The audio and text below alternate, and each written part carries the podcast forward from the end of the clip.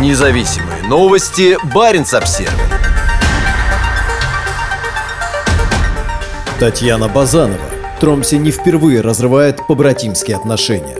Сегодня в Мурманске началась международная научно-практическая конференция «Безопасность арктических рубежей. Экология. История. Образы будущего». Среди выступавших в сессии под названием «Россия и Норвегия в меняющемся мире» была Татьяна Базанова, консультант по приграничному сотрудничеству администрации Печенского муниципального округа. Несмотря на то, что ее доклад назывался «Печенский район коммуна Сёрварангер. 50 лет сотрудничества», часть выступления она посвятила новости о том, что Тромсе разорвал побратимские отношения с Мурманском, Архангельском и Надымом. Еще вчера вечером я размышляла о том, как сейчас Мурманск взаимодействует со своим городом-побратимом Тромсе. Эти связи были установлены в 1972 году. И сегодня утром узнала о расторжении этих отношений. Я почитаю, конечно, первоисточник в Нордлюз, потому что журналисты любят усугублять, сгущать краски. Но я знаю, что это не первый такой случай. Тромсе уже прерывал побратимские связи, когда СССР вели войска в Афганистан. Но, как мы видим, в итоге отношения были восстановлены. Татьяна Базанова добавила, что и сейчас есть надежда на то, что и в этом случае будет именно такое развитие. Она сравнила нынешнюю ситуацию с болезнью, сказав, что сейчас у нее острый период и стоит избегать резких движений, подождать, но не дать прерваться этим контактам. Причину того, почему эти процессы происходят так быстро, Татьяна объясняет тем, что Норвегия и исторически, и культурно в большей степени обращена на сотрудничество с Великобританией и США.